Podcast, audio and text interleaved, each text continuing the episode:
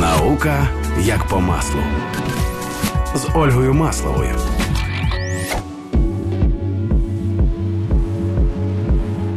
З вами наука як по маслу та її ведуча Ольга Маслова. Сьогодні ми поговоримо трошечки про е, зірки, про небо, про всесвіт і про усе те, що вивчають люди в астрономічних обсерваторіях. І в мене у гостях Дар'я Добричева, кандидатка фізико-математичних наук, і ми з нею сьогодні поговоримо про неї і про її роботу. Привіт! Привіт, дуже рада бути тут. Чим ви займаєтесь? Як ви туди потрапили, і чому саме обсерваторія? Е, цікаво розширене питання, тому що е, я займаюся е, галактиками, головній астрономічній обсерваторії. Е, І в мене відділ називається е, позагалактичної астрономії та астроінформатики. Позагалактичної, тому що це ті всі об'єкти, які знаходяться поза нашою галактикою. Тобто це інші галактики, інші об'єкти. там. Е, І мені це дуже подобається. А як я потрапила, е, виявляю, я навчалася в Чернігівському педагогічному університеті на, і на вчителя інформатики. Куратор в нашій групі е, це Володимир Марченко був. Він тільки не захистив кандидатську дисертацію з астрофізики, і вони виграли грант на відкриття е, наукового центру, невеликий невеликий грант. І з того почались науково-популярні лекції. Мені так це сподобалося. Я просто відвідувала майже всі ці лекції, і такий почався міні-ком'юніті, всі, кому подобається астрономія. І одного разу він запропонував, що каже, його колезі треба е, помічник який би переглядав візуально очима галактики і говорив, який це вид. Ну, там молода чи стара, чи якісь там нюанси. І я з радістю погодилася, і в нас вже до е, закінчення університету була стаття. І вона каже: чи не хочеш ти поступити в аспірантуру? Звісно, хочу. І так я познайомилася з головною астрономічною обсерваторією і почався мій шлях вступу до аспірантури. Тобто ви і переїхали до Києва із Чернігова, так е, і повністю почали тут своє наукове нове життя. І чому була присвячена саме дисертація, і в чому полягали дослідження? Тому що людям завжди цікаво почути, чим власне от науковець займається. От він приходить на роботу, і що він робить? Він вмикає комп'ютер, чи він наливає щось у пробірку, чи він щось іще робить, е, когось годує, якісь заміри робить, якісь виміри, е, вимірювання, точніше, виміри це трохи інше. Але от чим конкретно ви займаєтесь? Так, е, я займалася е, зараз трошки іншою темою, але я тоді розкажу пізніше. Але на початку дисертація моя була дослідження морфологічному типу галактик. Морфологія це вид, ну так, як дерева бувають, там листяні, хвойні. І так і тут види там молода, стара, там спіральна, еліптична, скільки там рукавів. Це морфологія, тобто вид галактики. Телескопи зараз е, сканують небо і викладають дані відкритий е, відкритий доступ. І будь-який е, науковець, який має доступ до інтернету, може зайти на е, сайт даного телескопу і витягнути звідти дані. От я працювала зі Слонівським цифровим оглядом неба, який е, телескоп знаходиться в США, і він сканував небо і раз півроку викладав дані. Мені потрібно було скачати вибірку. Вибірка це список, список е, галактик, і подивитися їх, зробити цю класифікацію які ж там види, бо він просто сканує угу. і викладає. Але... Ну, Я я тут можу таке маленьке угу. порівняння вставити, що це схоже трохи на те, як працюють з генетичними даними. Коли одна справа ми отримуємо там розшифровку ДНК, розшифровку геному якою шматочку генетичної інформації, чи всю генетичну інформацію якогось організму, але це просто набір якихось літер, масиву даних, який без інтерпретації, без участі інтелекту людини і обробки він не несе такої цінності, яку має нести. І от тут мені так, здається, згодна. що схожа ситуація. Дуже схоже, так. Тому що на, він сканує і е, є відстань до галактики. Е, називається червоне зміщення. Ми використовуємо червоне зміщення, і її координати. А який вже там вид, це треба на око глянути е, по тим параметрам, які ми зібрали, тобто ми скачали. І ось перша задача це була ну, для мене була цікава, але разом і складна, але й проста таке поєднання. Чому? Тому що я скачала, ну, група, так, ми скачали дані. І із цього списку було 700 десь тисяч галактик. Ого.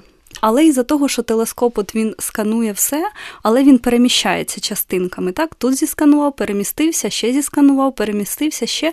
І інколи буває нахльости того зісканованого. Один листочок, наприклад, на інше, uh-huh. да, так само і в небо. І буває галактики, він фіксує, що це галактика, і це галактика, і вони різні, а це одна і та сама, тільки на різному частинці зображення. І так виходить із 700 десь тисяч галактик, я очима переглядала і викидала дублікати. І виявилося, що в кінці чистий список зіставив 360 тисяч. Тобто, з одного боку, це легко. Ми загружаємо спеціальну програму, і вона видає нам картинки, бо ми загружаємо координати, бачимо картинки, і треба очима глянути чи це дублікат, чи ні. Але стільки перегля... мене рік зайняв переглянути і зробити чистий каталог, де буде по одній галактиці. А потім вже визначення морфології. І тут е, треба було застосовувати методи машинного навчання. Бо точно так переглядається швидко. Я начебто дивлюся, це дублікат, це не дублікат викинути. А розглянути, який саме вид, це треба треба вже приділити більше увагу кожному об'єкту. І це б зайняло ще декілька років, точно визначення. Але ми використали машинне навчання. Ми виділили десь 2% від цієї вибірки, переглянули точно, визначили їх очима. І потім навчили машину, що якщо ось такі от параметри, то це, скоріш всього, там еліптична. Такі-то параметри, то це спіральна. Запустили методи машинного навчання. Перепрошую, і в результаті ми отримали морфологічний тип кожної галактики. Випадковим чином вибрали зі списку там, може, тисячу, і знову передивились і підтвердили, що це машина навчання спрацювало десь 90% ну, точністю. А потім вже вивчали, в якому оточенні буває галактика. Якщо біля неї там є е, це методами мозаїки вороного. Це, до речі, відомий вчений. Так, українського Черні... походження. Так, так, так, Чернігівської області. Тоді була це Полтавська губернія, так, а, так, а тепер а Чернігівська тепер... область. Це весь час у мене у Фейсбуці. Просто в стрічці дуже люблять люди а, всі оці історично-наукові історії. І якраз про вороного теж була ціла низка дописів. І пані Ірина Єгорченко, здається, писала і ще кілька людей. Тому почитайте, якщо комусь теж цікаво, що важливо зробили українські науковці. Так, ми з пані Іриною познайомилися якраз коли їздили в школу а, в цьому містечку, де він жив, е, селищі. Там якраз познайомилися з нею, коли відвідували. Дуже цікава особистість. Я дуже так, вона рада, що вона з теж була у, у цій студії. Тому, якщо слухачі ще не знають, хто така Ірина Єгорченко, то теж полистайте, знайдіть так. подкаст е, із нею, і це дуже видатна особистість е, в сенсі боротьби за академічну доброчесність і за те, щоб наука була правильною, якісною і е, скажімо так, не забрудненою усілякими різними псевдонауковими е, течіями, які, на жаль, інколи все-таки пробиваються. Так, і ми цим методом мозаїки вороного виділяли галактики, в якому вони оточені.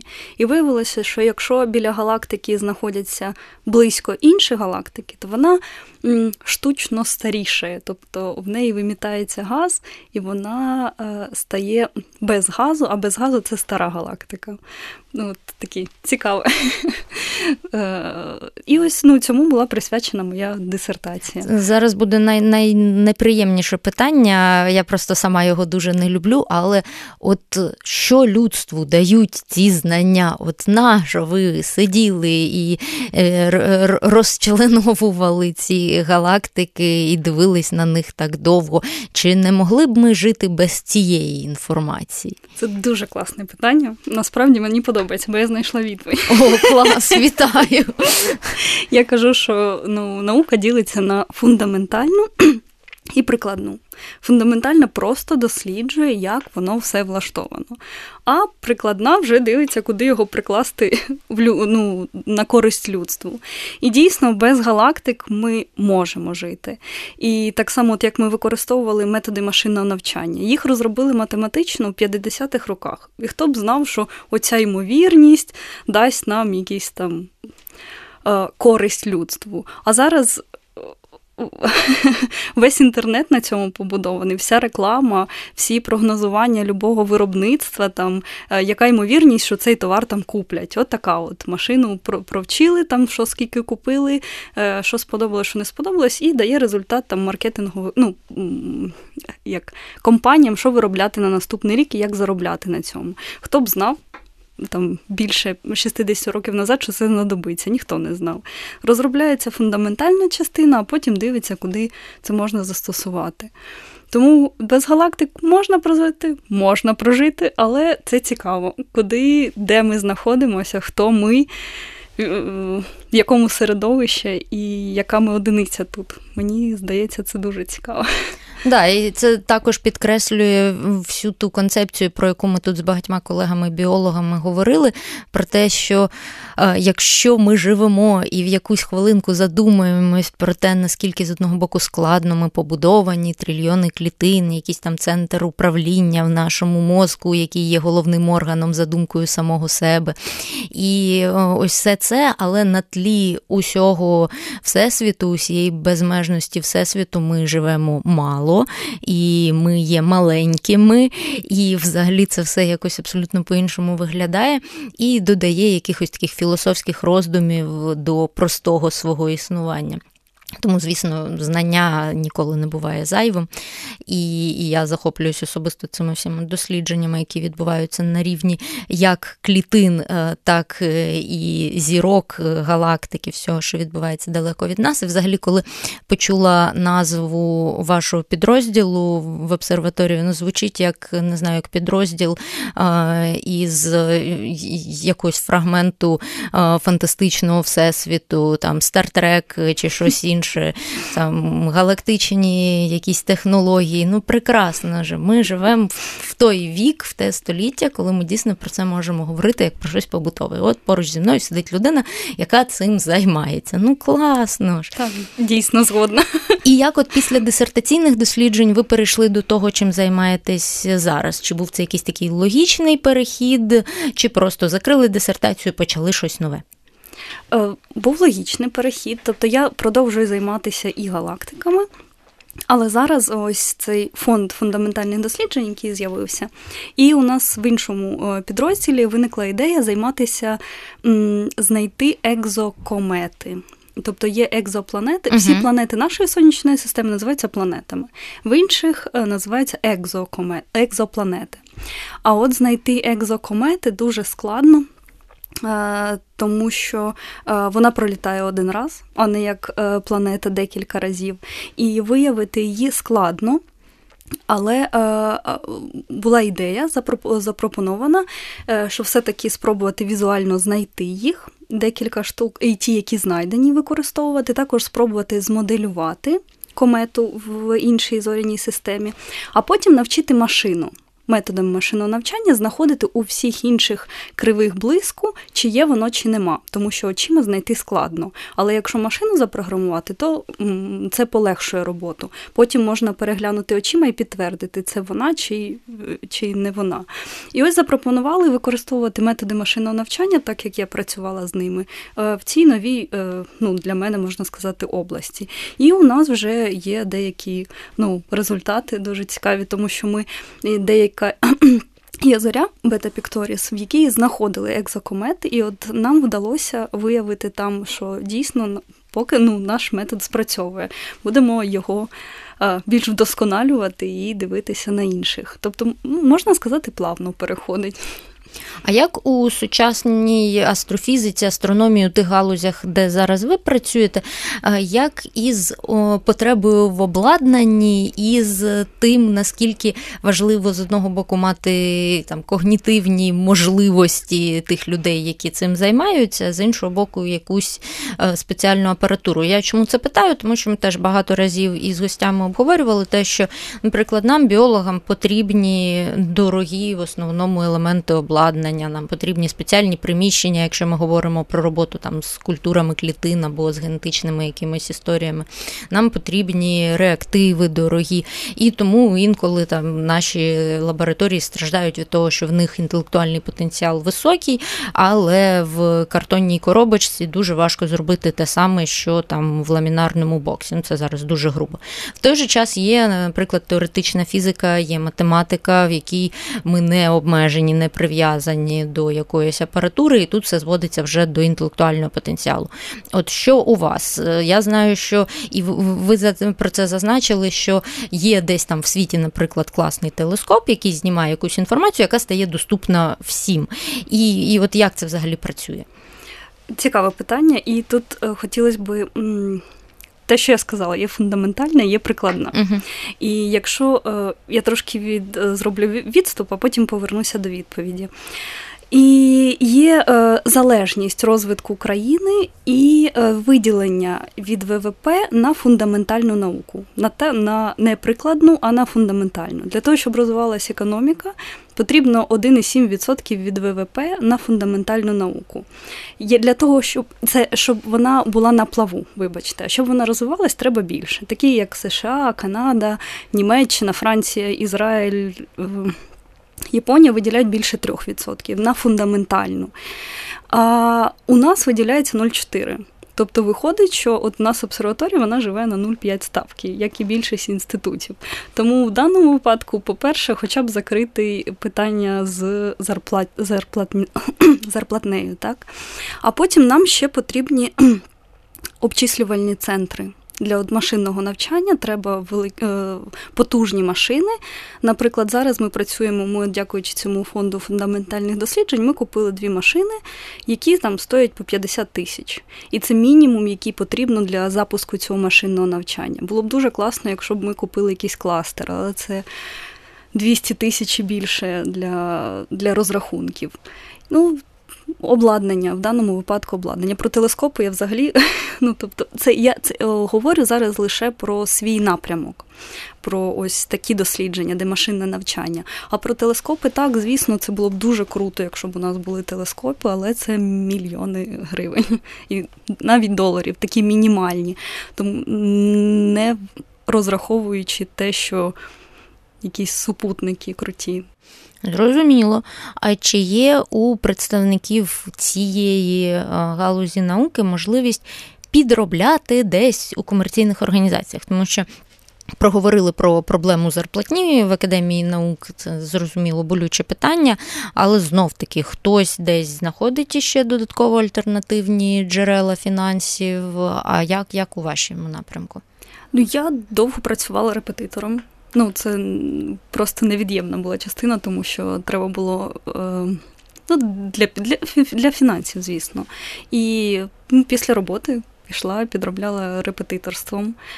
Багато хто працює паралельно з IT, але в більшості випадків, якщо людина йде в IT, то це гарна зарплата, гарна зайнятість, і вона рідко повертається назад в астрономію.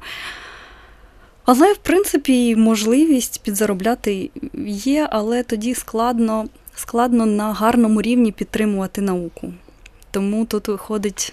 Потрібно людині вибирати, чи вона залишається але на дуже мізерну зарплату, чи вона йде. Тут і проблема за цікавленості молодих вчених щоб вони залишалися, тому що ну так я приведу приклад, що я ходила один раз на співбесіду, і мені пропонували там на початковому рівні там 800 доларів. Ну а далі зрозуміло, що там півтори і дві можна було. І враховуючи, що таку зарплату я ніколи не отримав в обсерваторії, то більшість людей вибирають такий шлях. Але зараз є можливість, наприклад, багато хто з наших їдуть на на навчання або на е, стажування за кордон. Це теж класна можливість для нас. У нас от е, одна з їздила. З нашого відділу на по контракту в Таїланд, інші їздили це на два роки. Тобто вони там працюють і потім повертаються назад. Є ті, що в Італію їздили, Канада, Штати, Ірландія. Тобто це теж гарна можливість подорожувати. Мені дуже подобається. Е, жаль, зараз ковід, так, це дуже багато що змінило е, в нашому житті, але до цього була можливість їздити на наукові школи і конференції, що е, молодим вченим, це вчені до 35 років, оплачували або е, переліт, або прибирали оргвзнесок, і це давало можливість побачити світ. Я багато де бувала, і це дуже гріло душу, що є можливості. Ну, ну такі можливості. А як щодо якоїсь підтримки досліджень людьми, наприклад, із комерції чи якимись меценатами. Тобто, зрозуміло, що там державного бюджету ну, там не розрахували в якійсь мірі, але можливо хтось десь зі своїх особистих ініціатив там додасть мільйон на дослідження. Чи бували такі випадки, і, і чи є сенс на них сподіватись? В моєму досвіді не було. Але е, я зараз так і не скажу. Чи ну тобто в мене не було, і uh-huh. я не чула, але це було б дуже класно. Тому що, наприклад, цей е, слонівський телескоп, з яким я працюю, е, він заснований на комерці... Е, був Слоан е, General Motors, е, Він був директором один час, і він зробив фонд для міценатства, так і заснували цей телескоп, дякуючи цьому фонду. Тобто це є це світові... той самий слон, імені якого школа менеджменту в MIT чи якийсь інший? От про MIT я не чула, але там багато досліджень в області то ну і точних наук там багато. uh Може бути, я точно uh не знаю. uh Нагадую, що ви слухаєте науку як по маслу. Е, ми сьогодні говоримо про астрономію та про усілякі додаткові побутові аспекти буття співробітником е, обсерваторії. І е, Дар'я Добричева розповідає про своє життя, і тому я хочу зараз повернутись до її дитинства, тому що майже всіх гостей про це питаю. Коли взагалі з'явилась в голові оця ідея думати в напрямку зірок? Цікаве питання. Мені насправді з дитинства подобалося дивитися е, науково-популярні фільми. В той час, якраз е, десь в першому класі чи другому, коли я була, батько підключив кабельне телебачення. І там були National Geographic, Discovery, і це так захоплювало. Просто я не знаю, мені взривало мозок, коли я дивилася ці фільми. І коли дійсно в інституті е, почався цей ком'юніті астрономічний, я просто була в захваті, що можна доторкнутися до чогось такого вічного дослідження. Це було дуже цікаво. І я можу вважати себе щасливою людиною. Це це найголовніше. Це те, те, до чого варто прагнути всім, я думаю.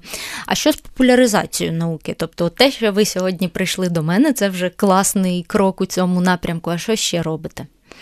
Мені дуже подобається співпраця е, і популяризація якраз почалася, дякуючи е, групі Скуншт. І ось проєкт In Science – це два таких потужних. Мені здається, що вони дали поштовх багатьмам ученим, вибачте, вже заговорююсь, в Україні. І от ми і з ними проводили деякі проекти. Там почалася популяризація. Ну і так, коли запрошують кудись, як ви, наприклад, я завжди погоджуюся і рада поговорити про це все. І це прекрасно, тому що мені здається, що популяризація має бути з різних джерел у різному тоні, у різному стилі, для того, щоб кожен знайшов для себе щось е, най, найбільш цікаве, найбільш рідне, можна сказати. Чи є якісь у вашій галузі, от за останні роки, чи можливо навіть не за останні, а взагалі історії, які от вас захоплюють дуже сильно, просто своєю красою, елегантністю, не знаю, неймовірністю повністю. І під історіями я маю на увазі як людські е, якісь ситуації, так і ну, суто астрономічні, астрофізичні якісь явища, відкриття, щось, чого, наприклад, точно не було, не було, а потім воно з'явилось, або не розуміли, як працює, а потім зрозуміли і так далі. І з останнього мені дуже подобається ідея, наприклад, тим, що і ми зараз займаємося екзокометами. Тобто, якщо ми почнемо їх е, знаходити в більшій мірі і е, підтвердиться це, то ми можемо більше відкрити, як утворюються сонячні системи. І, в принципі, і наша також. І ще ось це е, ми так всі чекали на Джеймс Веб, і його нарешті запустили. Ми просто всі тримали кулачки, щоб все вдалося. Е, він також буде дивитися на е, протопланетні диски, тобто на ті розжарені диски, де утворюються сонячні системи, де утворюються планетки. Раніше ми не могли туди подивитися, тому що там було дуже багато пилюки і розжарене. Простір навколо зорі. А Джеймс Веб буде є в нього інфрачервоні датчики, які будуть, які допомагають подивитись всередину, і це дасть великий поштовх для розуміння, як же утворюються сонячні системи. Це ух, це ну мені дуже подобається. Клас, клас. Мені взагалі дуже подобається тональність е, нашої сьогоднішньої розмови, тому що весь час на позитиві, і навіть про якісь такі складні і не завжди веселі речі вам вдається говорити якось в світлому такому форматі, і це прекрасно і чудово.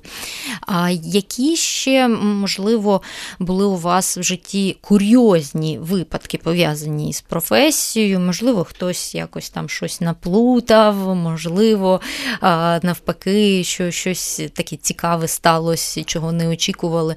В мене, наприклад, от буквально дуже нещодавно сталося те, що я думала, що вже в 21-му році, в 22-му році навіть не може статись ніколи. Я давала інтерв'ю про біологічний годинник, там одна із моїх улюблених тем, циркадні ритми, бла бла бла. І от, на щастя, мені кинули на вичитку це інтерв'ю, і я його читаю.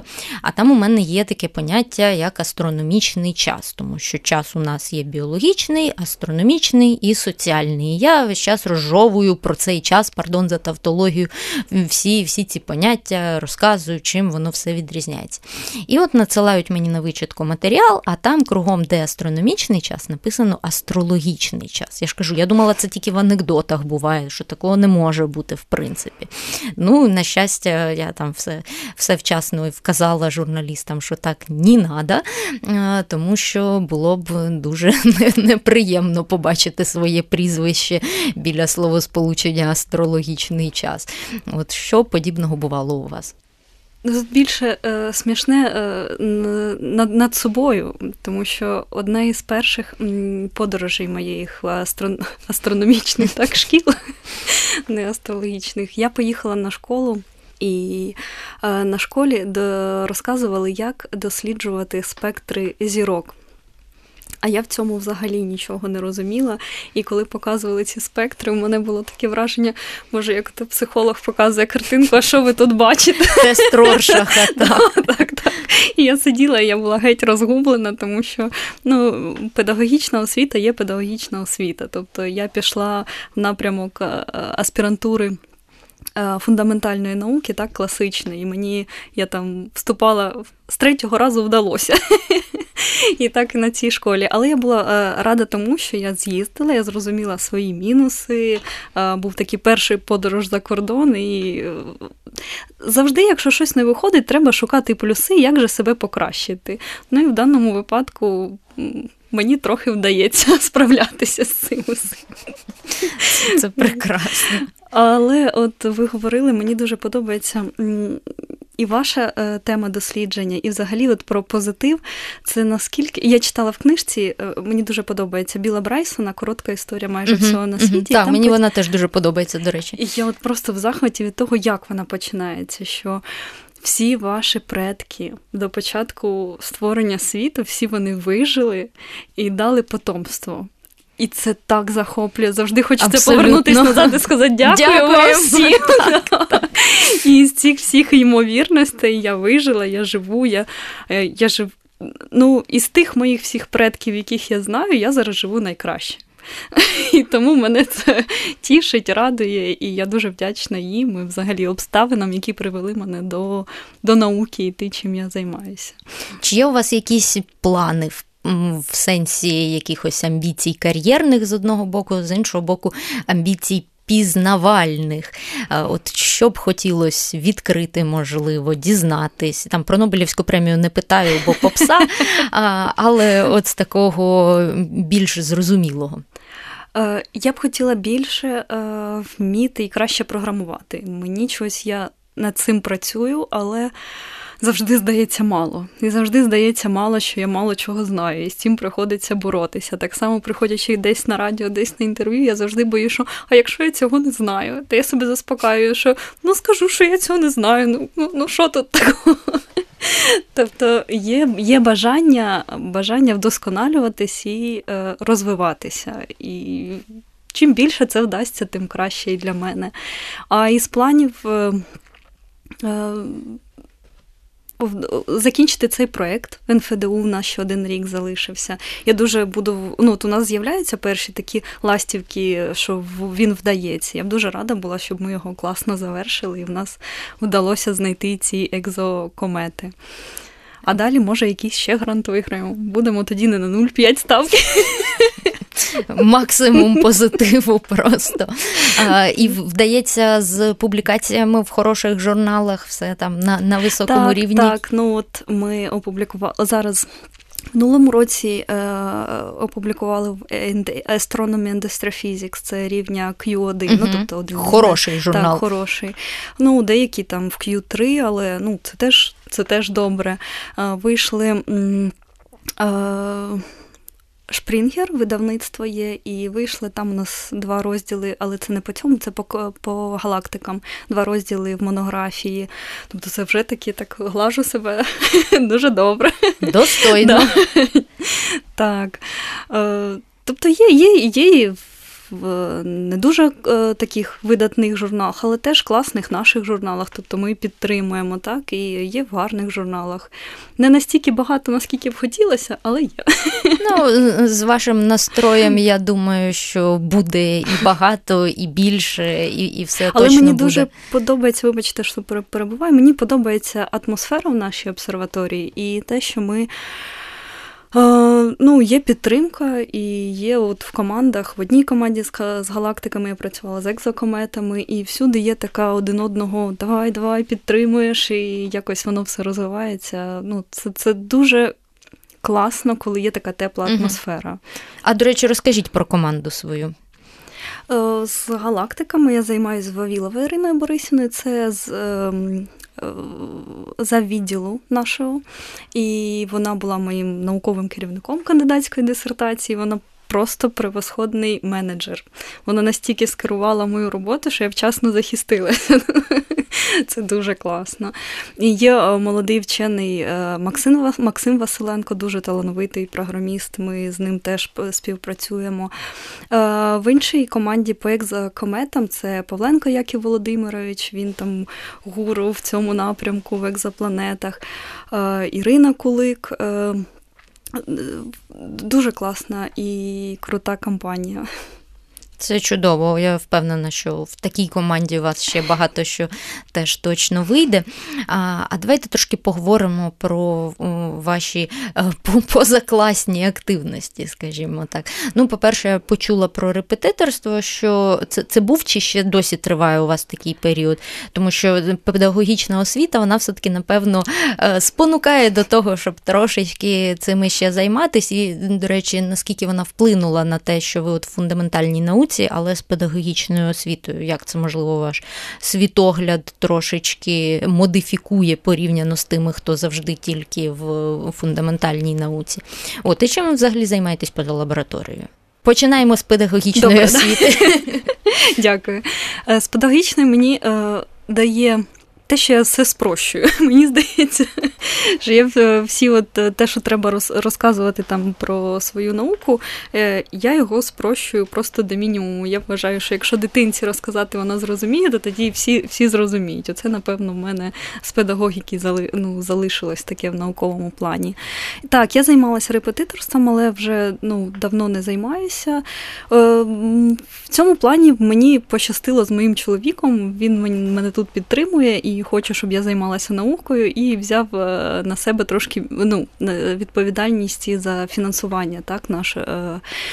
І він завжди так каже: Я підтримую науку в твоєму обличчі.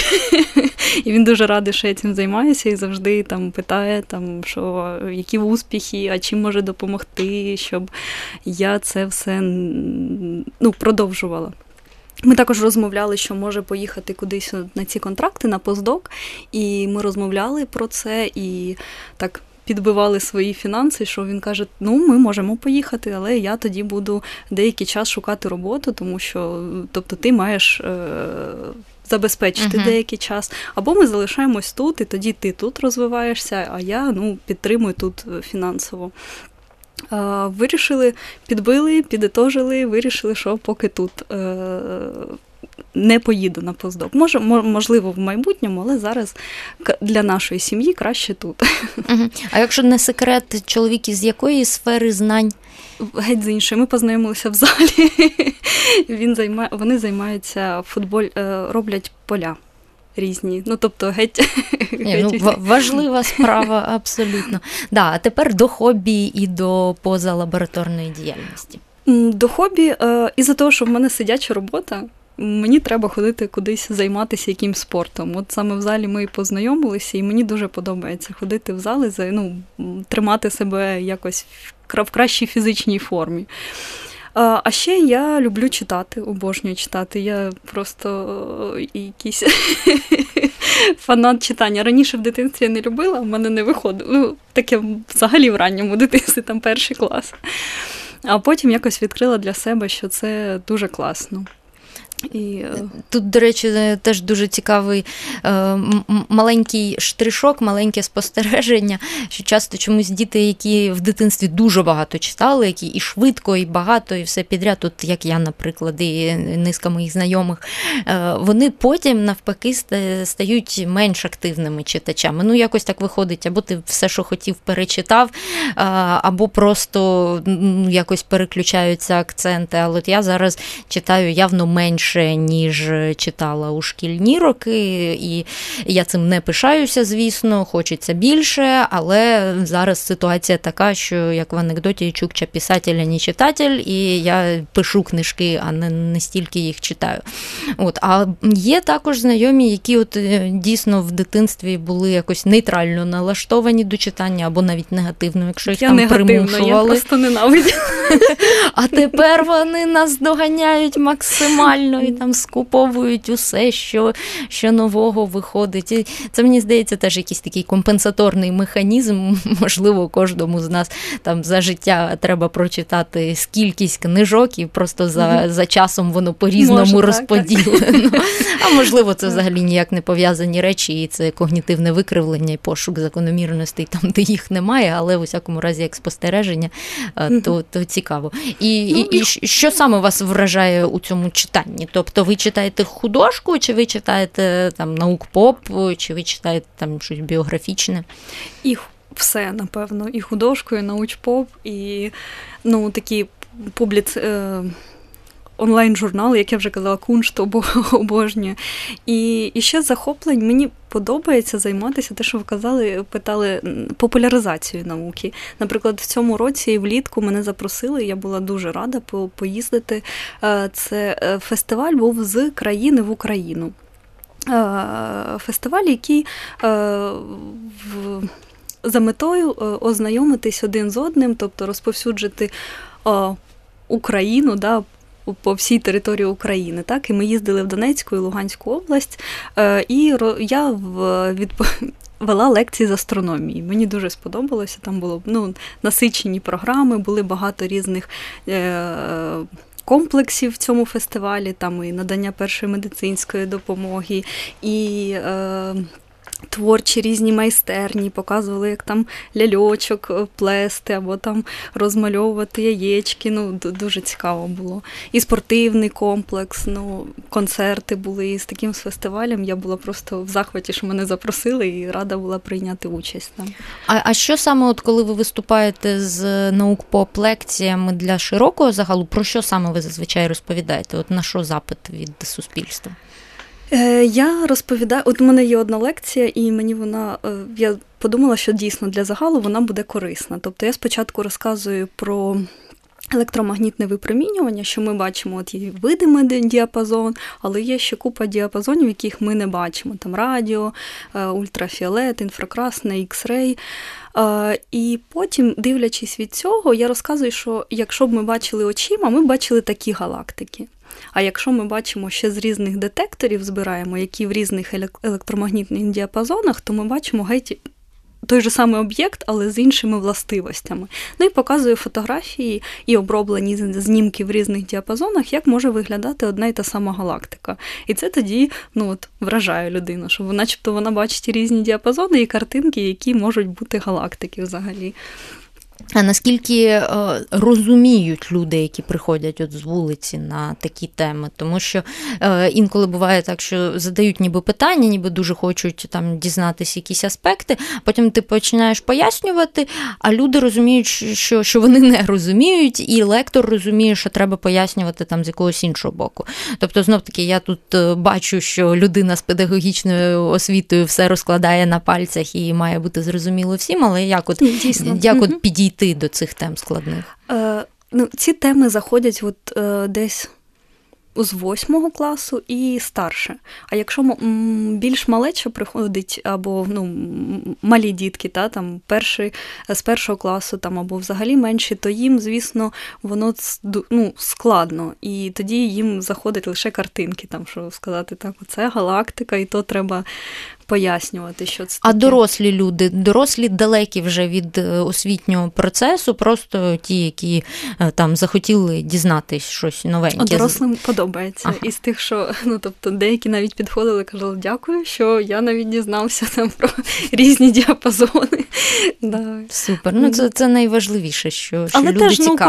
Кому хто кому подобається, той залишається на всю лекцію, а деяким ну не цікаво, але так люба область може бути не цікава. Угу. Якщо читанням. Так? Абсолютно. А до речі, чи є десь в записі ваші лекції науково-популярні, чи можливо статті ну, про співпрацю з кунштом ми зрозуміли? Куншт також. Так, там є стаття навіть про вороного. Я угу. писала так.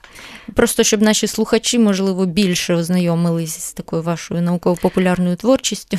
На Ютубі, якщо б'єте Дар'я Добричева, то там пару лекцій є. О, Але о. там такі початкові, я там дуже ще переживала.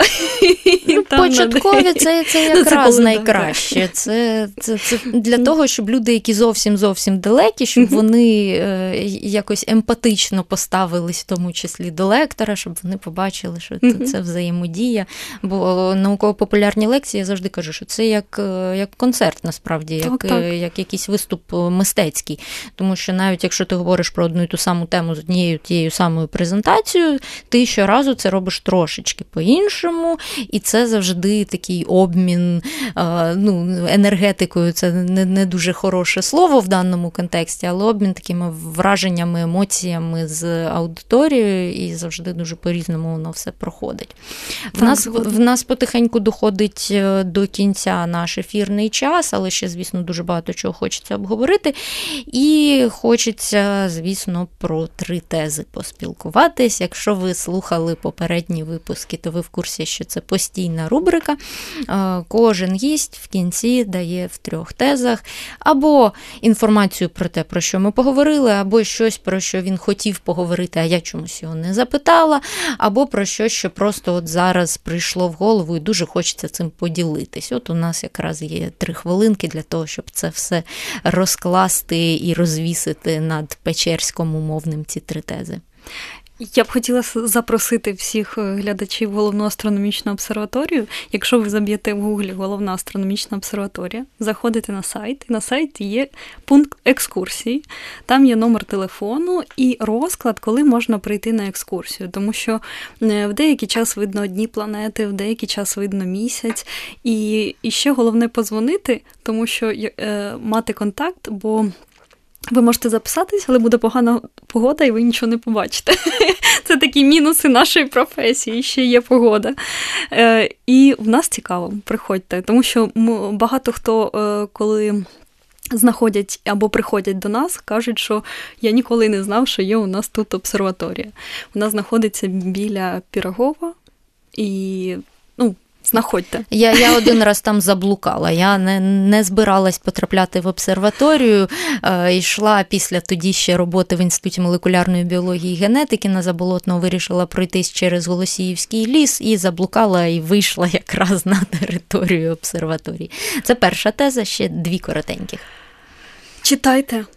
Якщо якщо у вас якщо вам ще не набридло з дитинства читати, читайте і пізнавайте, пізнавайте цей світ, тому що він просто неймовірний. І кожна хвилиночка в ньому така крута, і вона більш ніколи не повториться. І ловіть кайф від цього життя. Щоб ще третього, займайтесь, е, знайдіть свою улюблену справу коли ви будете кайфувати, і тоді вам всі негаразди будуть проходити повз вас, і тому що ви будете кайфувати від неї. Так, я дуже приєднуюсь до всіх трьох тез і вважаю, що треба, щоб більше в нас було таких радісних, позитивних гостей на радіо, тому що ну, мені здається, що навіть через динаміки можна передати настрій. Я сподіваюся, що у вас сьогодні після прослуховування цієї передачі настрій точно покращився. Бажаю, щоб ви е, прислухались до трьох тез е, Дар'ї Добричевої і завітали в обсерваторію, нарешті, якщо ще не були. І слухайте, думайте, громадське радіо. З вами була Ольга Маслова та наука як по маслу. І до наступних зустрічей. Наука як по маслу з Ольгою Масловою. З Ольгою Масловою на громадському радіо.